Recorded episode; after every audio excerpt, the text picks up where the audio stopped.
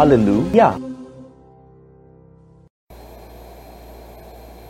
Hey guys, how's it going? Um, what you're gonna hear is a confession from Monday, August 3rd, uh, 2015.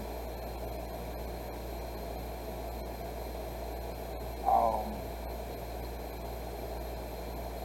today, today's date is August 5th, 2022. It is 2:44 a.m. But you're gonna hear confession in the next segment of this video, and um, it's from August 3rd of 2015. So, uh, yeah, it is several years old, and uh, my opinions and beliefs were uh, rather different, but talk about this confession, and you'll see. Um, you'll see a picture of me, uh, and, and, and, and it's from today, well, yesterday, the fourth. So you'll see that picture, and then, um, but it's my story and my confession, and it's something that I still struggle with to this day and I'm doing this now because God has led me to do this. So I want you guys to partake in this and really, you know, hopefully get something out of it. Um,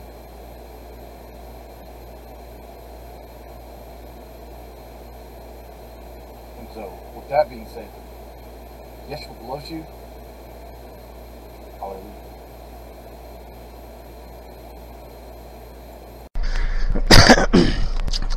Sorry about that, y'all. Uh, anyway, my name is John Riley. Uh, I was born in Hannibal, Missouri on October 26, 1977. I will be 38 years old this year. But I was raised um, I, I, from the time I was born till about three years of age. I moved three times. Uh, twice I moved uh, in Hannibal, Missouri.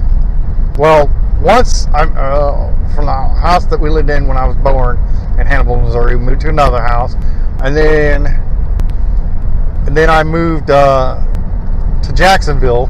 My dad worked for the uh, N&W Railroad, uh, Norfolk and uh, Western, and he was going from uh, basically he was driving to Decatur and jumping on a train and coming back to Hannibal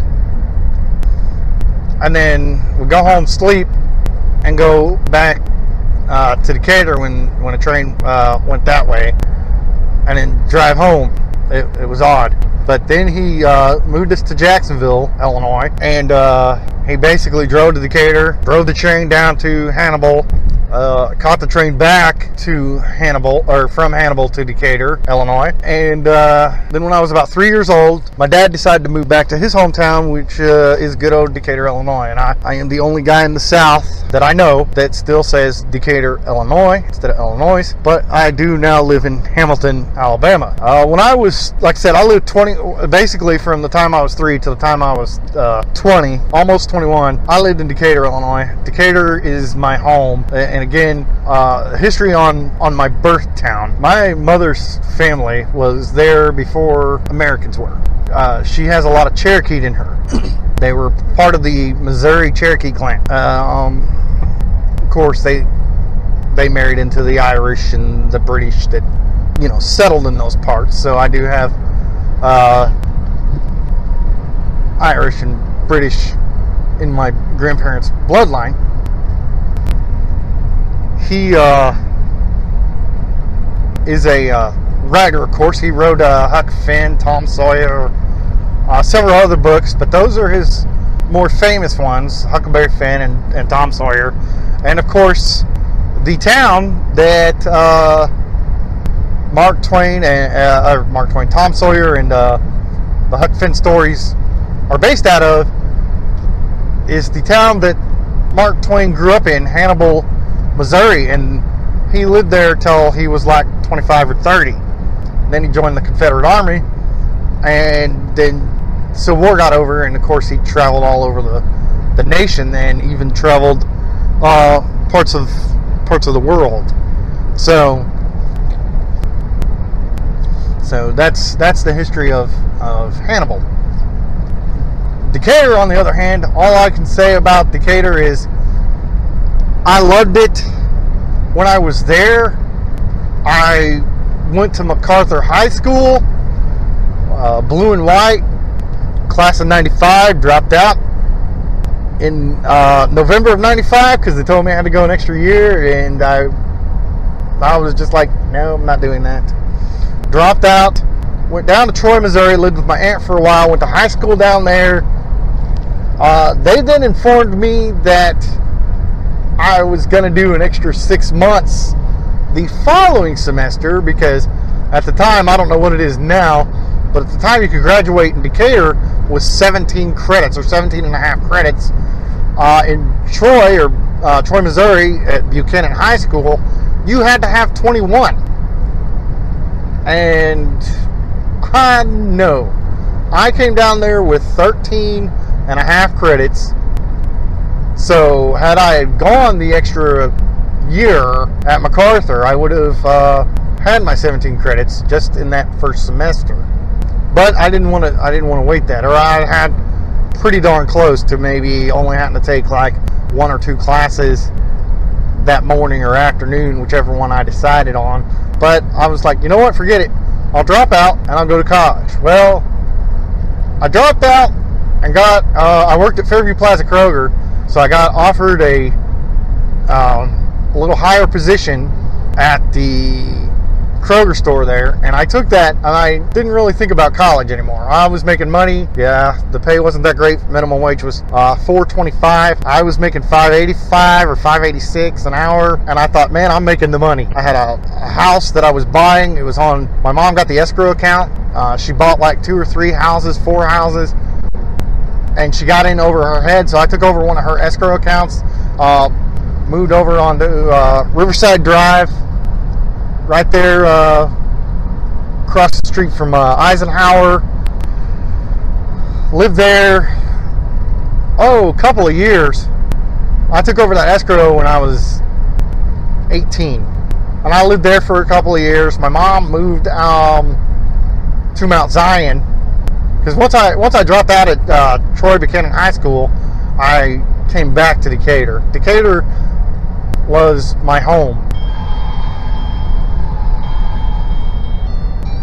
So, uh, yeah, that's somebody sending me a text message. If you can hear that Mike Tyson's punch out thing, uh, telling me that, that I'm supposed to be fixing a laptop, but they forgot to bring it today. So, anywho, Um, so is my home. I call it my hometown. That's where I basically grew up. Uh, that's where I, I, you know, did a lot of things. I went to uh, Roosevelt High School, uh, Roosevelt Junior High School, and I started there in 1990. And I, and I know you're all thinking, well, why are you giving such a long history? But just hear me out. In 1990, I met one of the most awesomest guys I've ever, yeah, I just said awesomeness, but one of the most awesome guys I've ever met in my life. He was, uh, I say a first degree black belt at the time. I think he's a fifth degree now in Taekwondo. And uh, his name was Joseph Ellis Goss Jr. And I met Joe Goss, uh, Little Joe. I might refer to him a lot as Little Joe because that's what he was. Little Joe and I, there was a, a time when we were like peas and carrots, like, you know, uh, uh, Forrest Gump and, and Jenny, but of course, you know, none of that I love you, Jenny type stuff because trust me, Joe, I love you like a brother, but I don't want to marry you, buddy. That's just not the way I slide. So, uh, figure he might like that. Uh, because I'm, I'm keeping it real. And people don't say that no more. They say, they say keeping it 100. I- I'm sorry. If you want to keep it 100, then go all out and do, you know, 110. But, uh, so on, on the roll of keeping it real here, I, wa- uh, I met Joe and we kind of grew up together. And uh, Joe's dad was awesome. Joe's dad and I were pirating computer software before there was computer pirates, if you know what I mean. His dad got a computer. I want to say about the uh, about our eighth grade year in school. I got a computer that I built my ninth grade year because my mama had a computer and I asked her for a computer for Christmas and she told me no. So I took on a uh, a paper route. I don't even think you can do that anymore for Herald and Review, but I took on a, a paper route, rode my bike all through South Shores, uh, Southside Country Club out there in Decatur and parts of Elwin with a paper sack on my back and my front, and I had a rider's red, red wagon that I attached to my bicycle, my 21 speed bike, because I didn't have a car at the age of 14. And I took took that red wagon and rigged it to my bike, and I rode from like three o'clock in the morning till seven in the morning delivering papers for two years. From from like the time I was 13 to the time I was 15 to buy a computer. Well, I got lucky because my stepdad at the time knew. Uh, see, this was back in oh Lord, 91. My stepdad at the time introduced me to something awesome, and it's now a pastime and a hobby of mine. He introduced me to computerized bulletin boards, and there was a ton of them in Decatur, Illinois, at one time. I was a uh, sysop. Up there, they're called sysops because nobody wants to be called a sissy, so they called them uh, sysops. Uh, S Y S to me is Psy. You have people down there going, "Oh, "You mean a sysop?" No, I mean a sysop. And also, the side blade is one of my favorite blades, and I know it's spelled totally different, but I'd rather be known as a Psy op operator, a Psy operator. So, it, anyway, but system operator and a computer bulletin board. I started uh, my bulletin board uh, in Decatur, Illinois, Slasher BBS on a Packard Bell that I bought for $75, but I had to buy it part by part. I bought a 286 motherboard and a 386 motherboard from another fella, and I bought two empty towers from another guy. And I took the 286 and the 386, and I put DOS 6.0 on there and Windows 3.11. Excuse me. And then I put TriBBS software on there, and I started Slasher BBS. And now Slasher uh, could only run at night, so it ran from like nine o'clock at night till uh, I got up at 6 a.m. or 7. And I say I got up, I mean, uh, by then I didn't have the paper route. I was working for McDonald's, so I would go to uh, get, get up for school, and I would go. Um, sorry, the the buzzing is from this speaker I've got for my iPhone. Hold on, let me turn it off because I know it's doing some weird ass uh, weird stuff. Sorry, I don't mean to swear, but I tend to do that from time to time. It's another fault of mine. This little switch is the hardest little boy to. Like it's stuck in the on position, and I can't get it to shut off. Okay. I think I unplugged it. I think it's well, I know I unplugged it from the power, so it don't keep a charge like it should. It's one of those uh, boom speakers. Looks like uh, a Bob-omb from the Mario Brothers, but he's winking at you. Uh, I've seen them shaped like Bullet Bill, even. But anyway, that's what was causing the refurb. And eventually it'll run out of power here, and maybe if I unplug it, plug it. Nope, it's charged enough. Wow. Awesome. It's like peas and carrots there, Jeff But anywho, so I got into that hobby. Now, this goes on to bring me to my next topic my addiction. Okay, first of all, I'm a smoker. That's an addiction, but that is not an addiction. I don't see smoking as something that's going to take me to hell, and I'll tell you why. Sermon on the Mount Jesus was talking to the 500 or whatever it was that he had there. Um, and he said some of the greatest things that he he preached on some of the greatest things that was ever preached. We all agree on that, and no matter what, uh, all Christians agree that most of the greatest teaching that Jesus ever did was Sermon on the Mount. So during that time, I believe it's from Sermon on the Mount, they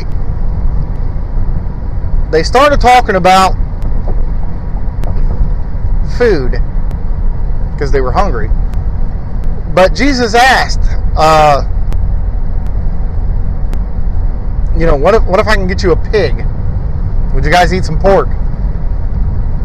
And those Jews, Jesus was a Jew himself now. He was born uh, of the lineage of Mary, and we all know that his father was God, Yahweh. Um, the term, the, ter- the, the name Jehovah to me does not mean Yahweh and it does not mean the Christian God. And I'll tell you why. If you look up the original translation of Jehovah, and I'll also get into this, uh, I'll get into uh, something else in a minute because you're all going to be flabbergasted and be like, what? But you will go back and you'll, you'll want to study this. But the name Jehovah originally meant Zeus,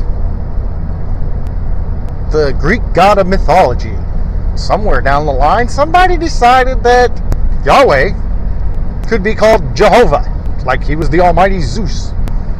And the term Yeshua, so you have Yahweh and Yeshua, was the names used in the original Greek and Hebrew uh, Bible. Yeshua was Jesus, and Jesus itself it actually translates to demi Zeus or demi God. Now, why do we call Jesus Jesus today? Well, they went, the Bible scholars at the time who were trying to preserve the Word during the time of, uh, I think it was before the King James Version of the Bible was written. It was one of the original English translations they went through and they started uh, translating the Bible, and they were calling Yeshua or Jesus by the English translation, which is actually Joshua. And Joshua's original original translation, if you look it up, means promised savior or Messiah. Well, in the Old Testament, you have Yeshua who took over from Moses, and he was a king. And there, if, I, if I remember right, there was a part in Acts where Paul talked about Yeshua went into the house of Ruth. Well, they translated that because it was in the New Testament to Jesus, using the, the word Joshua, referring to Joshua, the son of God, not the king of the Old Testament. And they went back and they said, wait, how's that possible if Ruth lived like 500 years before Jesus? Jesus couldn't have gone into Ruth's home, so he lived like 500 or 1,000 years. She lived like 500 or 1,000 years. And here Paul was telling the story, and these, these men, these great scholars, they had translated this Bible, this New Testament, into English, and they realized that they referred to Jesus as his proper name, Yeshua or Joshua, and yet Paul's telling a story of something that happened before Jesus' time, and they translated it to mean Jesus. Again, the Word was God, and the Word is God, and the Word was with God, and God can um, you know, if he wants to walk into a house 500 to 1,000 years or five, you know, 5,000 years before he's born, he can. We all know the story of Shadrach, Meshach, and Abednego. And there was a fourth person in that furnace. Well, I'm sorry, but if you if you open up that furnace, you're King Nebuchadnezzar, and you open up that furnace, and it all right. Heck yeah, we've got the Messiah, Yeshua, Jesus, standing right here with us. I'm not saying it was Jesus. It could have been, you know, Gabriel, for all we know, the the archangel, the angel who stands at the left hand side of God. Um, so they, but they get to this this story that Paul is telling about Joshua, the king in the Old Testament, and they translate it, and they're like, "Wait, we can't do this because that's going to confuse people." So they they prayed on it. This is the story that I heard. They prayed on it. And you know, in the Bible, Jesus pretty much said, Don't give me any name that I don't have. So, why would Jesus send an angel to these guys and tell them to call him Jesus, which meant demi Zeus or demigod? Because they were concerned that people would get confused by reading this story in Acts. And that's, they prayed on it. So, I mean, it's all good. They, they prayed on it, and, and uh, an angel came, the story that I've heard, an angel came before them, and they the, the angel said, "Call him Jesus. Call the Messiah Jesus. Not not only will uh, it, it'll it'll reach the Romans, it'll reach the Greeks, it'll re, you know it'll reach all these ones that are praying to these pagan gods because they can relate to the name Jesus. They can relate to the name Jehovah. Jehovah is their almighty, all powerful, one God he has the power of all gods into, into one. He is it. So, so Jesus is the demigod. But we all know that the Word was God, the Word was with God, and He's the Alpha, the Omega, the beginning and the end. So the Word was God, the Word is with God, and the Word will always be God. Uh, so, but they changed it because the angel appeared to them. They they write in their own journals, several of them that said the angels uh, of the Lord, the angel of the Lord appeared to them and and blessed it, so that they may call Yeshua Jesus. When they did that, they redefined the word Jesus. It no longer meant your demigod or your demi Zeus. It meant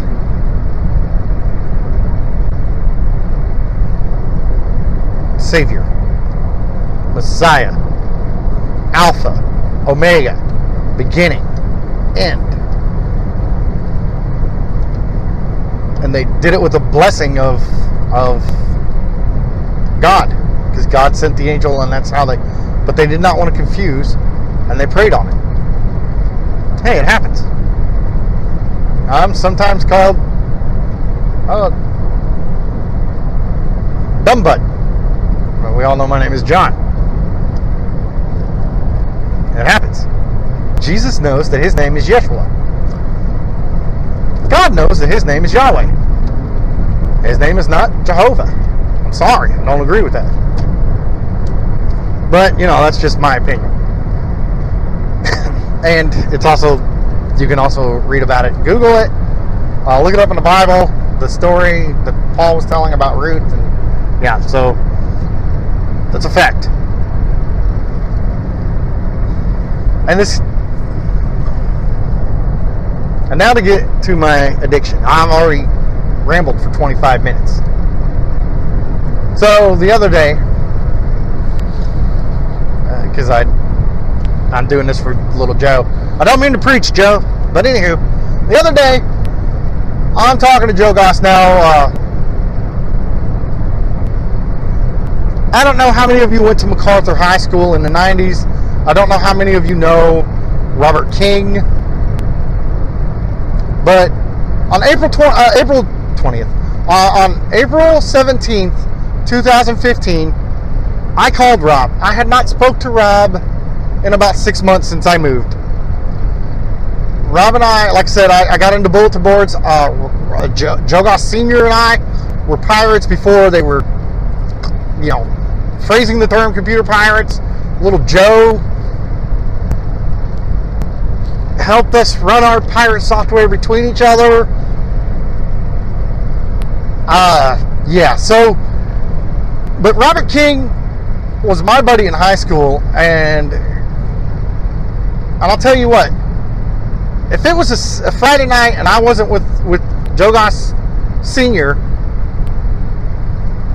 if it was a Friday and Saturday night and I wasn't A at work at McDonald's, uh, I worked at West El Dorado McDonald's there, uh, the Millikin McDonald's. I worked there, and if I wasn't at work on Friday and Saturday night, I was A, either with Joe Goss, uh, junior and senior, or B, I was with Rob King and Greg Seward. And we pirated software. In fact, there was a lot of times when I would call Big Joe and I'd be like, Joe, he'd be like, what up, dude? I'd be like, Rob needs this software. Joe would be like, got it. I'll find it. Give me an hour. Whatever. So he would, that's how we got our software. Sorry, I'm not going to pay Microsoft, you know, $500 for two floppies of DOS that may only work three weeks when little Joe and Big Joe can find me the disc and I didn't pay nothing for it and I can just copy it all I want to all my friends. Yay! So eh, so yeah. So anywho, we did that. I mean, that was that was our thing. And like I said, we ran. Uh, Rob ran a bulletin board. I ran a bulletin board, and I got introduced because I was like 15 or 16. I got introduced to something that I probably should have never gotten introduced to. And no, no, Big Joe did his best to keep me away from porn. Big Joe did more for me. And I, and I hate to say this, little Joe, because he did more for me than I think he did for his own son a lot of times. And it's sad. But the bulletin boards is what got me introduced to porn. That and I turned 16 and some idiot decided that it was okay for me to get a uh, subscription to Playboy magazine. So here I am, 15, 16, got my own uh, subscription to Playboy.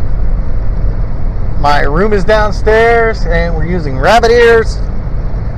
And I can pick up the porn channel on my black and white TV with rabbit ears. All right. And no, it was not blurry. Not at all.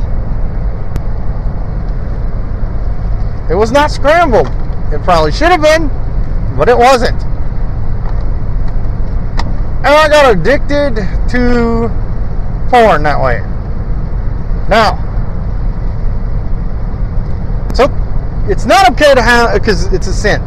So I'm about said something that is totally incorrect. But I had this addiction to porn, and I found that my addiction is not just to porn, but it's to sex in general.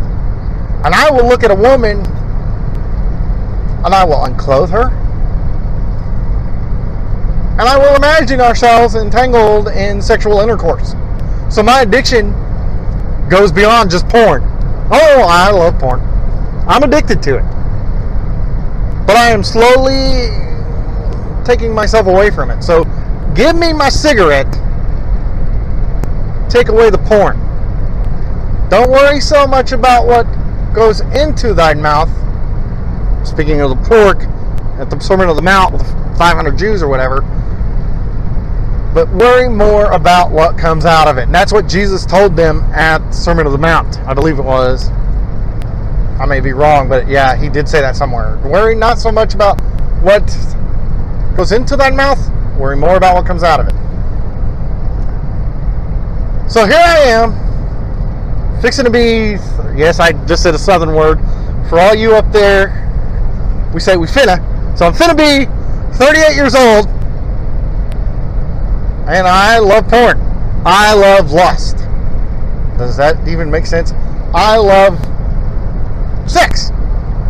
I am married. I love my wife, and I've never cheated on my wife. And I can say that with all honesty. I have never cheated on my wife, nor will I ever cheat on my wife. My daddy cheated on my mama, and I made it. Uh,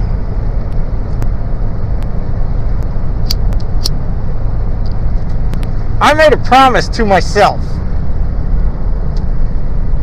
that I would treat my mom, my my mom, I would treat my wife better than my daddy ever thought about. Sorry if you hear the wind. I'm smoking a cigarette.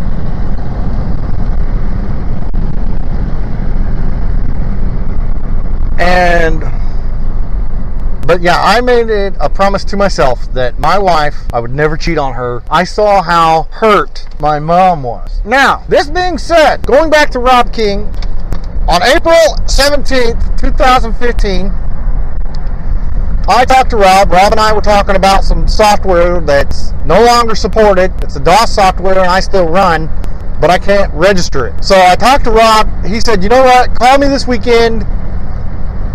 Uh, you know, in two or three days, I know what to change so we can register it with any serial number. Okay. April 18th, Rob King has a massive heart attack, sits up in uh, Decatur Memorial Hospital, and dies from this heart attack. Kills him. Talking to Big Joe. Or, sorry, Big Joe's already passed. I'm talking to Little Joe. He's Big Joe now. Uh, but I'm talking to, to Joe Goss uh, Jr., Little Joe, like last part of May, uh, first part of June. And he's like, oh, hey, uh, did you hear about Rob King? No, dude, I just talked to him a couple weeks ago. Not realizing how long it had actually been. I said, in fact, I need to call him. Uh, I promised I'd call him in like two or three days, and I didn't do it. And he goes, oh, dude, you don't want to do that. He sent me a link to his obituary. Rob King had died of a heart attack the day after I talked to him on the phone. What? It was all over Facebook. But I get on Facebook Messenger and talk to my wife and family and friends like Little Joe and Rob King more than I get on anything the main Facebook, you know. Messenger is where I'm at most of the time. I didn't know. Little Joe broke the news that my best friend from high school had died of a heart attack. Rob King, at one time, helped me get my porn. When I got of age, Big Joe and I traded a lot of porn. Porn is not the sin. The sin is what your mind turns porn into. You see this man and this woman or these two girls or whatever kind of porn you're into, guy girl girl, two girls on guy, two guys on girl. It turns all that, uh, puts all those thoughts in your head, and then you're walking through a Walmart and you see a hot chick, and because you're, you're into this lustful, sinful nature, you're going to declothe them, and you're going to picture yourself doing things to this female When you watch porn, you're picturing yourself with this porn actress instead of your significant other. At one time, my excuse for porn was I was not married, and Jesus would rather me be sitting at home watching porn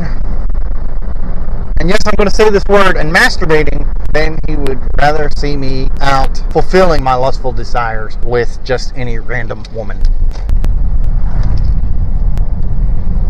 So,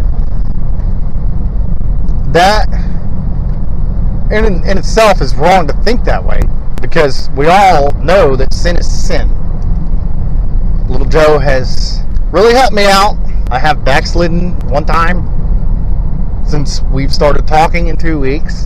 Little Joe doesn't know this and didn't bring it up because let me tell you, the day that I confessed to Little Joe that I had an addiction to porn, I should have said, Joe, I have an addiction to lust, to sex in general.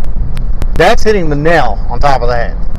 Yeah. Oh, I love sex. And don't get me wrong, I'm only having sex with one woman, and that's my wife, because I'm not my daddy. My daddy has since repented and is now a leader in his church. So, in a lot of ways, I'm like my dad, and in a lot of ways, I'm not. And I just wanted to share that there there is help. The Bible will help you. The Word of God will help you. Um, little Joe, being new to the Christian faith and uh, uh, really uh, a young baby or child in the Christian faith, is God said that when you come into the kingdom of heaven, be like that of a child. Joe fulfills that. The Spirit is new to him. It's so powerful. See, see, I was I repented of my sins in February of 1988. I repented of my sins and I asked Jesus Christ to come into my heart. And I was baptized. Was either 88 or 89. I have my baptismal certificate in my home. So this is where it eats me. I know beyond a shadow of a doubt what I lust for, what I what I'm doing is wrong. Because I knew Jesus. I knew who he was.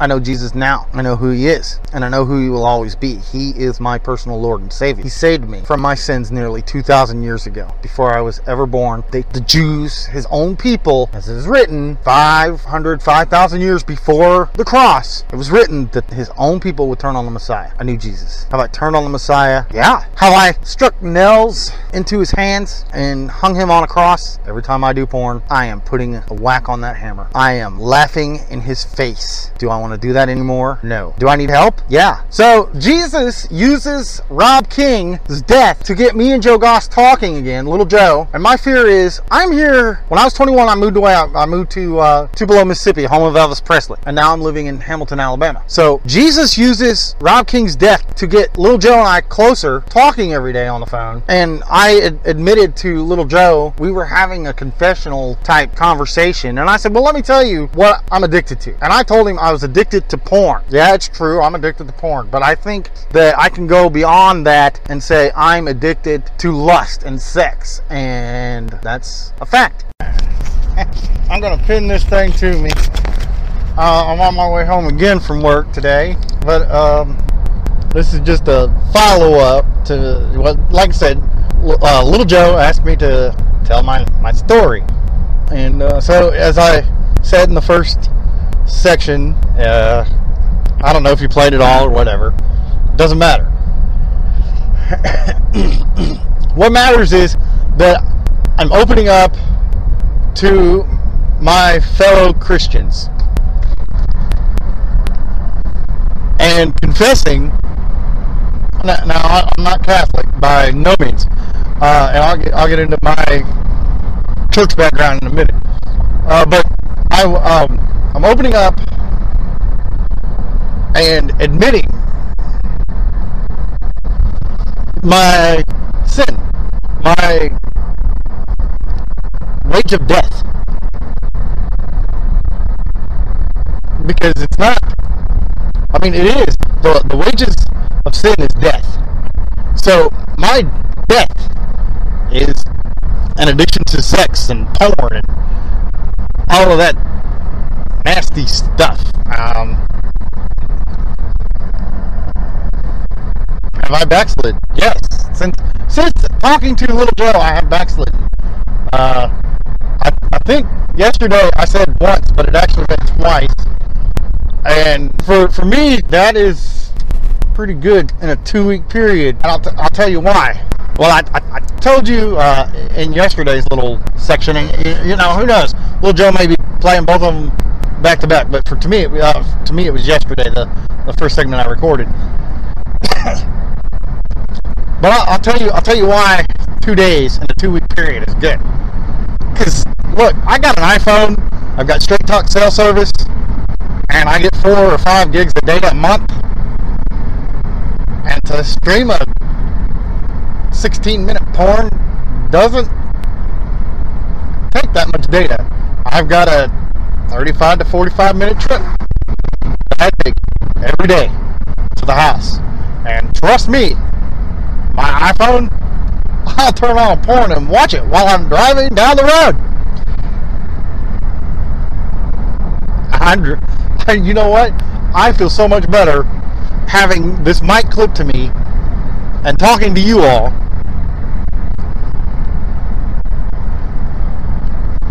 than I than I do watching the porn because I'm able to open up and freely express my beliefs. Uh, I, I explained to you the uh, name of Jesus. Also, when they uh, started writing the Bible in English, or, or any language for that matter, the letter J has only existed for about 500 years.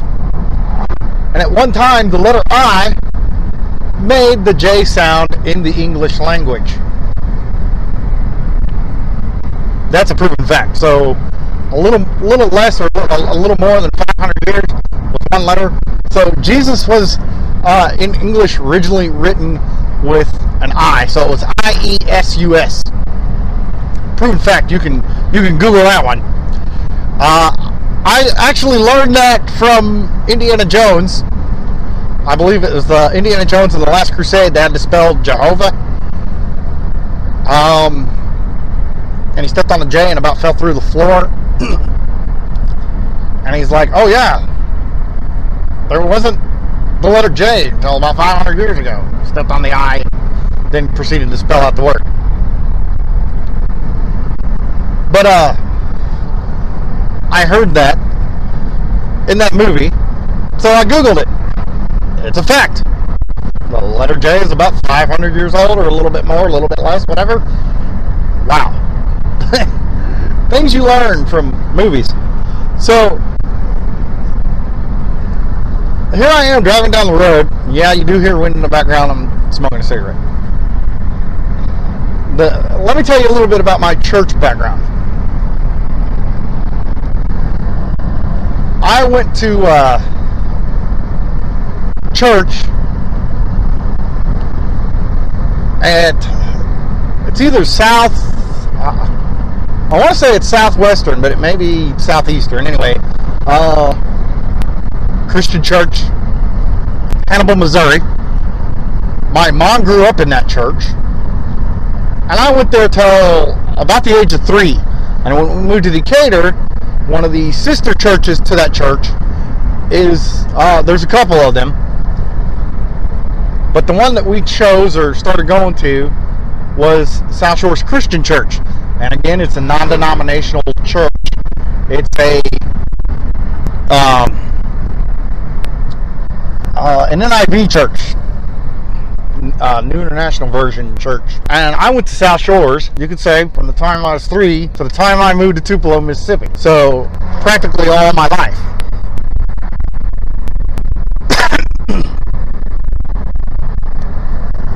And you know the saying, you're when it comes to magicians, you know, watch that left hand because he's got the right hand out in front of you and doing crazy things with the left hand.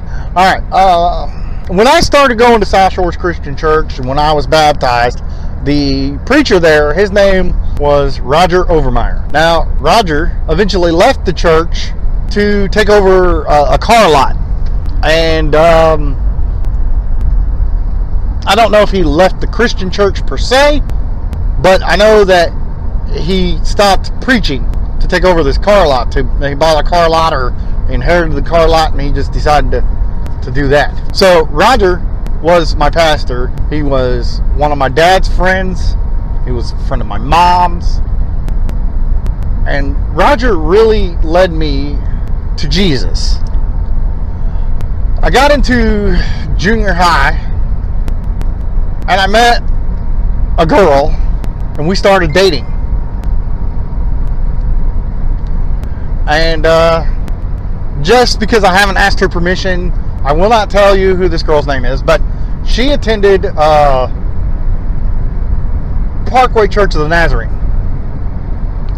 And I went over there and I met uh, the pastor, and his name was uh, Brother Pack. That was Pack was his nickname. I don't actually remember his actual name. But while I was there at this church, now see, they preached out of the King James Bible for the most part, but every now and then would refer to the New International or, or the New King James. Um, and I met Brother Pack, and it was heavy on my heart because I felt it. It was heavy on my heart that, that I thought the Lord, I thought Jesus was calling me to be a pastor. I told him, grew up in the same church. Now, ironically, I met my stepbrother at the church. Come to find out, we went to the same school. And I introduced his dad. His dad was pretty cool. He was a truck driver, he made good money. I introduced his dad to my mom, and they were married about two years when they separated because of his addiction. I don't know if he ever got over it, but I don't need to tell you all what it was. And because we're not talking about other people's sins, we're talking about mine. So, uh, but my mom couldn't live with his sin. She felt belittled and degraded. And it wasn't anything he was doing to her, it's what he was doing to his own body, basically. But uh so I met my stepbrother, I met my stepdad, I introduced my parents, uh and my girlfriend at the time from seventh and eighth and part of ninth grade went to that church. Well,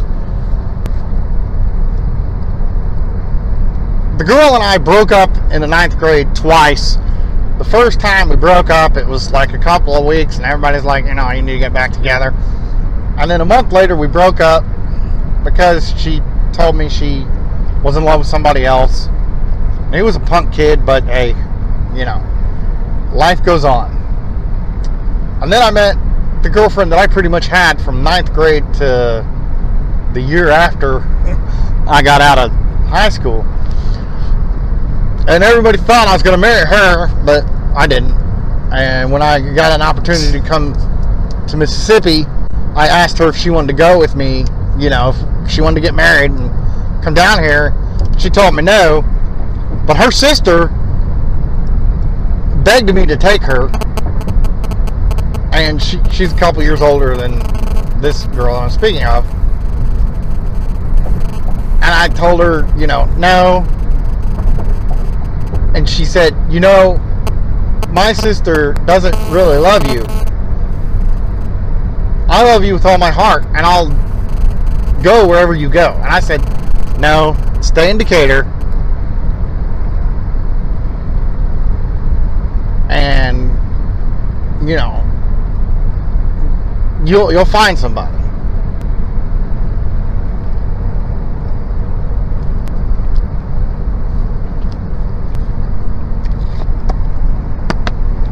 And uh, I, to this day, I still think she's single.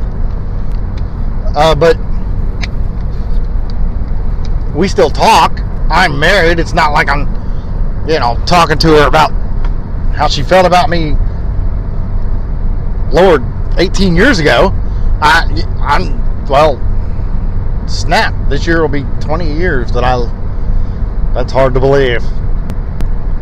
Uh, oh, well, 19 years anyway. I left uh, Decatur when I was 21. So it'll be, yeah, it'll be like 18 years. 17 years, something like that. Anyway, I was 20 or 21. It was the summer of 99.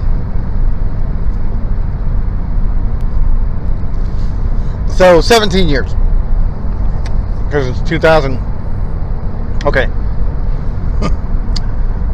2016. In April of 2016 will be um, like either 17 or 18 years. But I left Decatur and came down here, and I attended a couple of different churches, and I just like regular, not regular, but uh, just periodically. And then my, uh, I met a guy. I started working for Kroger down here. Met a guy named Steven Spear. I've known him for about 15 years, and he introduced me to Word Life Christian Church and that's pretty much a Christian church where you come as you are. And uh, let me go back to to my calling to be a pastor. So uh, before I go into this, this Word Life Christian Church. Uh, so I met uh, Brother Pack, and you know he was my pastor at uh, Parkway. Let's just say somebody I was related to at the time was a uh, pot dealer. He sold pot right out of his parents' home. And apparently, Brother Pack was one of his buyers or users. And he said he was going to show me the godly life. And I thought to myself, all right, he was going to take me under his wing and make me a pastor just like he was. And he announced to the church, you know, that I accepted the calling of Jesus Christ. They were going to pay my way to uh, the Lincoln Christian Community College and I was going to go, and boop, that would be it. Now, this all led up to.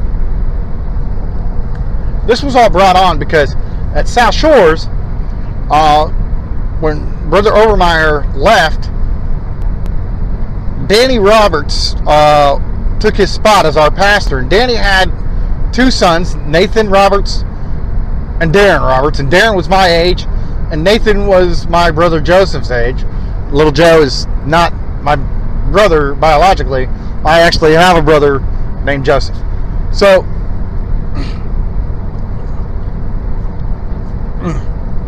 so anywho, I had this addiction to porn. When Danny Roberts came in, he had these preteen sons, and we had a teen program, but it wasn't anything like it ended up being. Danny said, uh, I remember one night at church, he said, You know, and I'm paraphrasing out of memory as best I can. He said, You know, we're adults. We are taught by Jesus and by the Father to lead by example to our children. And our youth program, our teen program, isn't really much of a program. So he brought up the idea of having teen night one, once or twice a month where the teens and the preteens ran the service.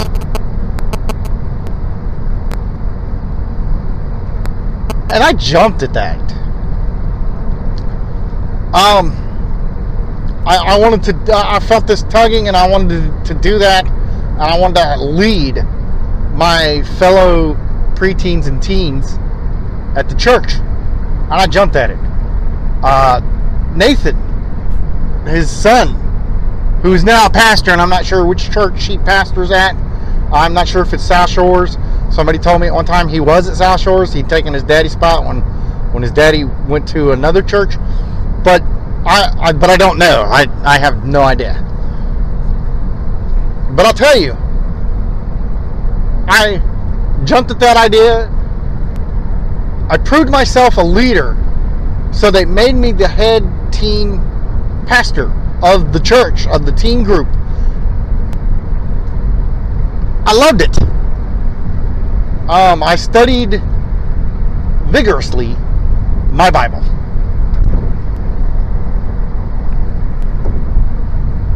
I probably got this truck It's passing me. Oh, it's Milwaukee Tools. Nothing but heavy duty. All right. Um, that's not a commercial. So, anywho, I jumped at the the chance to lead the teens and the preteens, and I was their head pastor in the teen group for for years. And then uh, I left and I went to Parkway Christian Church for about two or three years. I got on their scholastic team. Uh, me and a good friend of mine, uh, her name is Amy. I'm not going to tell you her last name because I don't have permission. But me and Amy were neck to neck on everything. And when I decided to leave Parkway and go back to South Shores, and I told Amy that I was leaving, and that, that night that I was there, I said, I'm going to go home. And by that I mean I'm going to go back to South Shores. She cried. She cried so hard.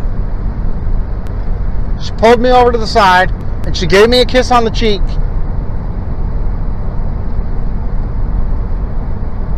And she said, Do you love me? And I said, Sister Amy, I, I love you with all of my heart. You you are my sister.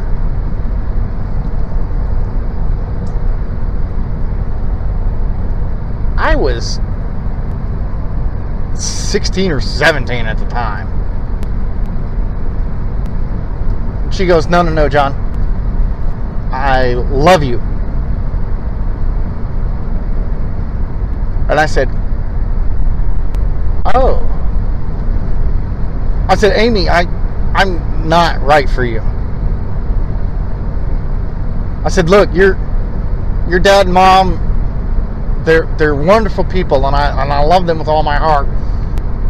But they're upper class people and I'm middle to lower class. I I could never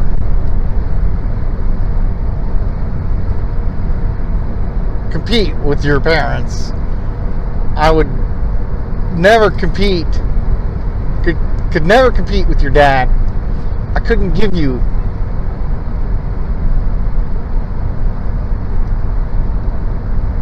what your dad has given your mom. And she cried. And I told her that I loved her. And I gave her a kiss on the cheek. That was the last time I saw Amy. So I go back to South Shores and I basically walked into at South Shores the position that I left like two or three years ago when I, I left the church. And not only that, but I learned that Danny was leaving, Danny Roberts. Um, a kid I grew up with in that church, he was about three or four years older than I was, was taking over as the pastor. He had gone through uh, pastoral school or, and whatnot, and um, he was taking over. And I, I left Parkway thinking I would never be a pastor because of brother uh, brother Pack showed me just evil. The man did not, to me, did not practice what he preached, and I and he was there was just things that he did that I just didn't agree with. It wasn't just about the pot. There was money things. There was other things. Our associate pastor Danny, I don't remember his last name. His him and his wife left because some of the stuff started to get exposed as people started leaving. Um, and Amy now lives in like Nevada or Arizona or something like that. Anyway, uh, she eventually got out. I don't know about her parents or her brother. Her brother was uh, probably about seven years younger than Amy. Um, and he, I'll tell you what, he thought I was his best friend. Now, this trucker is not getting over. I have nowhere to go, trucker, except right in front of you. And you're going to get on my rear Anywho, back to what I was saying. I went back to South Shores and basically walked into the teens that were there when I left. The older teens were now running the church. And I basically walked right back into it and they basically handed me my head teen pastoral position back. They said, if you want it, it's there. And I said, great.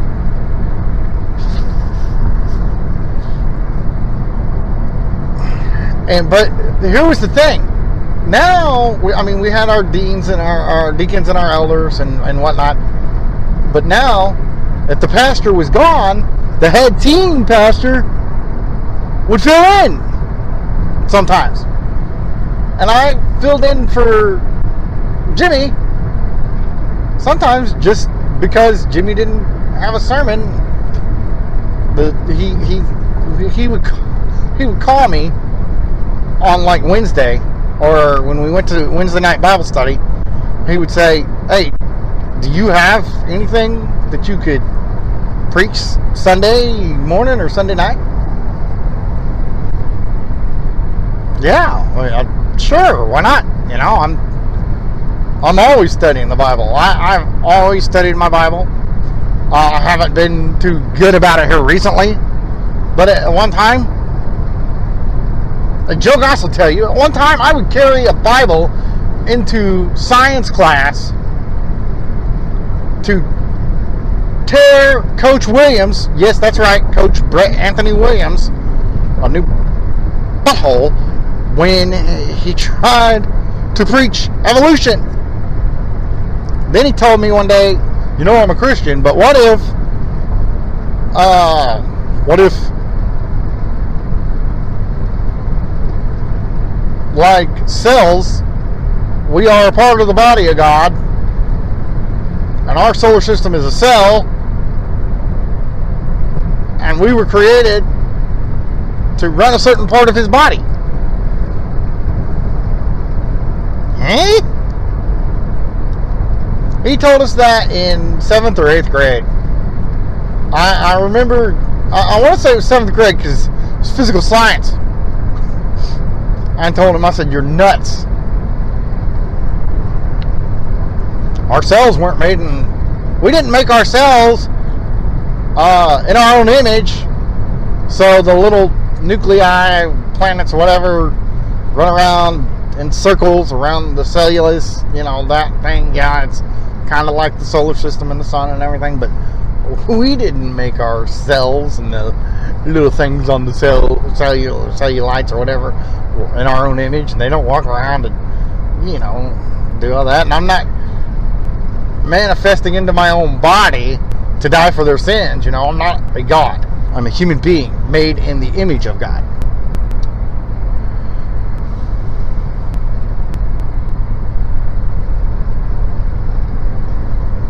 So that that to me was crazy. That I didn't understand.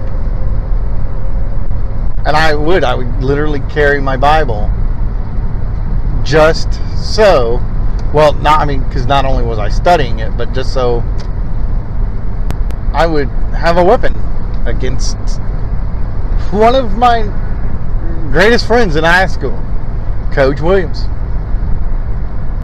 I, I love Coach Williams to death. I still to this day I, I know where Coach Williams is at. I talk to him online once uh, once a year, once on a blue moon. Um,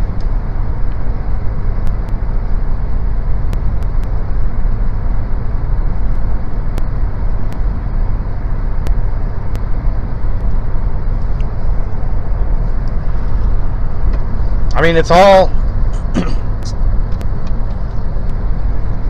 I tried to get him to accept my friend's request. I don't think he knows how to do it.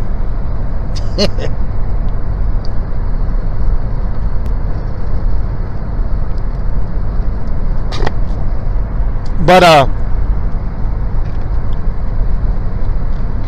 here I am condemning Pastor Pack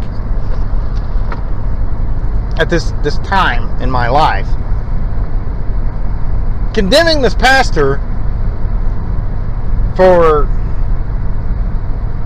doing things with his right hand while he's secretly doing stuff with the left hand. And I'm just totally ir- irate about it and I'm mad and can't believe he would deceive. And you know what? The whole time I'm leading the sheep while I'm doing things in my own personal life that I shouldn't be doing.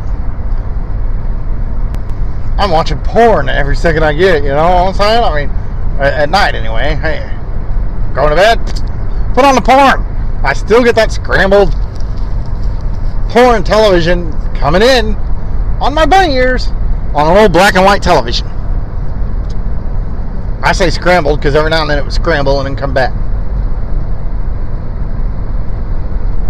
I learned about sex court by watching that black and white television that I had in my bedroom for good Lord knows how long. oh yeah, it was uh, amazing. It was quite simply amazing because I had something that nobody else had in the house. A TV of the devil. I've always told people you have to watch me because I have the tongue of the serpent. And by that, I mean, I cuss like a sailor.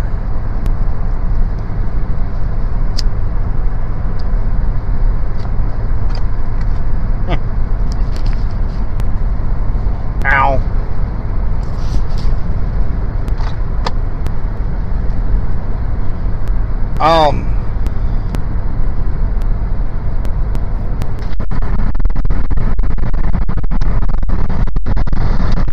Sorry, guys. But um,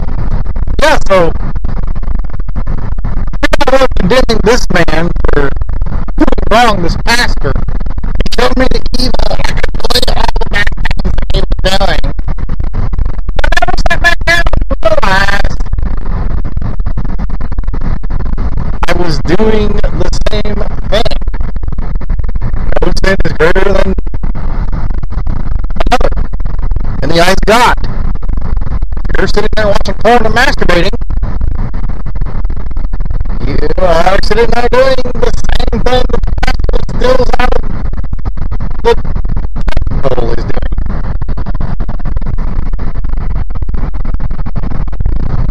You're sinning. Sin, sin, sin, sin, sin, sin, sin,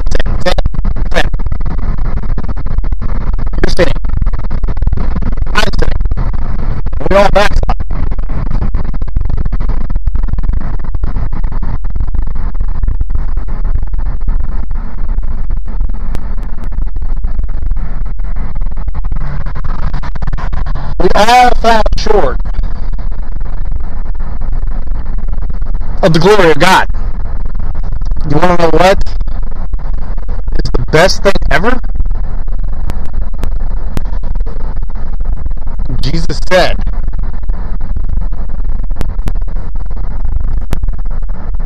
Those who believeth in me shall not perish, but have everlasting life. John 3:16, I believe. Those who believeth in me shall not perish, but have everlasting life. I'm a sinner, Jesus Christ. You died for me on that cross. Where I needed to die, you gave me life. You resurrected me. The day you died, I was already dead, and yet you breathed life into me again, so that I may not see death.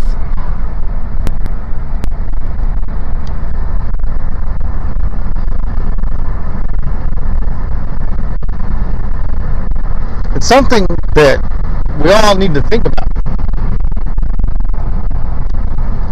Why did this man, our God,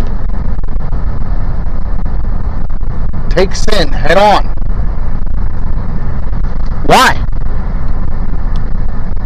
Why didn't why didn't God let Abraham sacrifice Isaac on that altar for the wages of sin?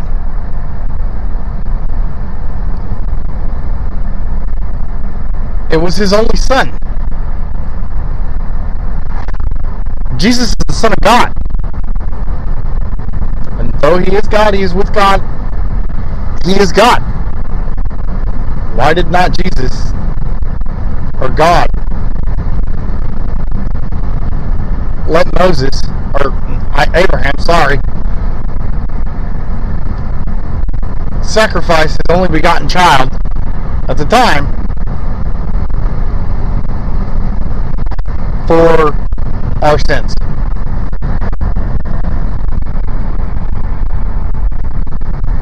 Why? Because Abraham was willing to pay that debt with the life of his son. God realized, I cannot let this man do this. This is not man's debt to pay. I will pay the wages of death for him. I am their God. I will destroy sin. The Messiah shall come.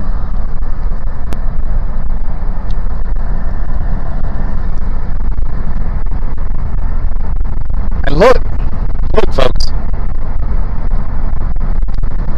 Look, gentlemen. Be thankful that we will live. We admit our faults. As Christians, we should openly confess. Do we have to confess to other Christians? I personally don't believe so. But if we do, then I believe that will help us confess to Jesus. And I, what, I mean by that is, I believe Jesus knows our faults. He knows we all fall short. He, when we confess to our, our brothers and our sisters in Christ,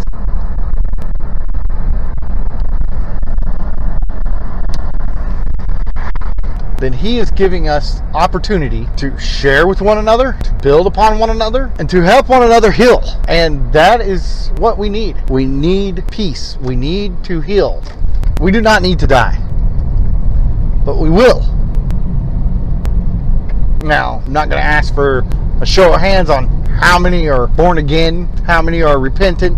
I'm not there asking for a show of hands is ridiculous because through an MP3 or two, I can't see your show of hands. But I will ask that maybe you close your eyes at some moment, just reflect on your sins. You don't have to confess the sins, the skeletons in our closet, as some people call them, uh, openly here tonight or here this morning, whichever one it be. But just close your eyes and reflect and think. Think about this. Have I truly confessed my sins? And if I die tonight, do I know beyond a shadow of a doubt that I would go and stand before God and worship at His feet? I'm a sinner. I have openly admitted that I have an addiction to porn, to sex, to lust. But I'll tell you what, the devil, he lets me reflect on that. Oh, you're a sinner. You're not going to heaven. Why do you even bother with Jesus? Let me tell you, I bother with Jesus because I know that He has paid the way for my sin. And I know beyond a shadow of a doubt that I am a born again Christian. And I believe in Jesus Christ, the Son of God. I believe that when He died on that cross, He paid my way. He conquered sin so that I may not die. I'm at home now, folks, and I'm going to tell you all, I wish you all the best. Good luck in your studies. And I'm sorry I ran it so long, but in Jesus' name, I do pray for you all. Amen. And good night or good morning, whichever it may be. Amen. Okay, guys, so that was the confessional video. Um, it will, um, I'm going to try to divide it, divide this video down so that it can go on uh, TikTok. But it will definitely be on Spotify. You can actually find all of my devotionals now on uh, anchor.fm, uh, which is a service through Spotify. And look me up. It's devotional uh, by John Riley and so I'm there. And it, it is a two dollar a month or a dollar ninety nine uh, subscription fee, and so every other file uh, is part of the subscription. Uh, I was going to do every every file except for the first file of every month, but uh, the Lord spoke to me and said, if if uh, if you'll give my people half of those free, I will give you subscriptions. And I don't care, you know, I don't care if I only got one or two people subscribing to me. You can have it, you can download it, listen to it a lot easier than you can here on TikTok. But I just thought I would share that with you. So I am on Spotify now, as well as uh, through Anchor FM, and it's a great setup. And I want to thank um,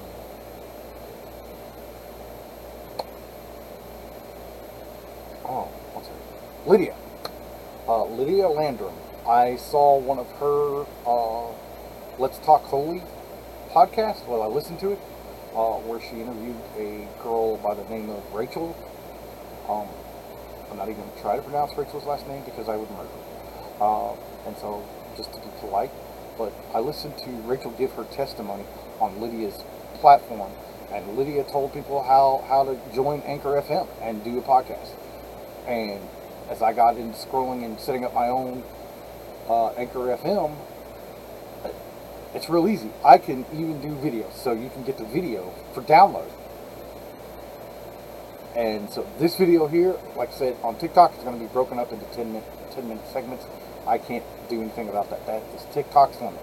Uh, but the full video with the intro and everything is on uh, Spotify or, or Anchor FM. So just look me up there. It's devotional and it's got my face on it. So you should be able to tell that it's me. Um, and I want to thank you all for tuning in to this episode, whether you're on TikTok, YouTube, Spotify, Anchor FM, wherever you're getting this source from, that's for you. So, thank you guys. And we'll see you on the next uh, video. Yeshua loves you. Hallelujah. Peace. Hallelujah.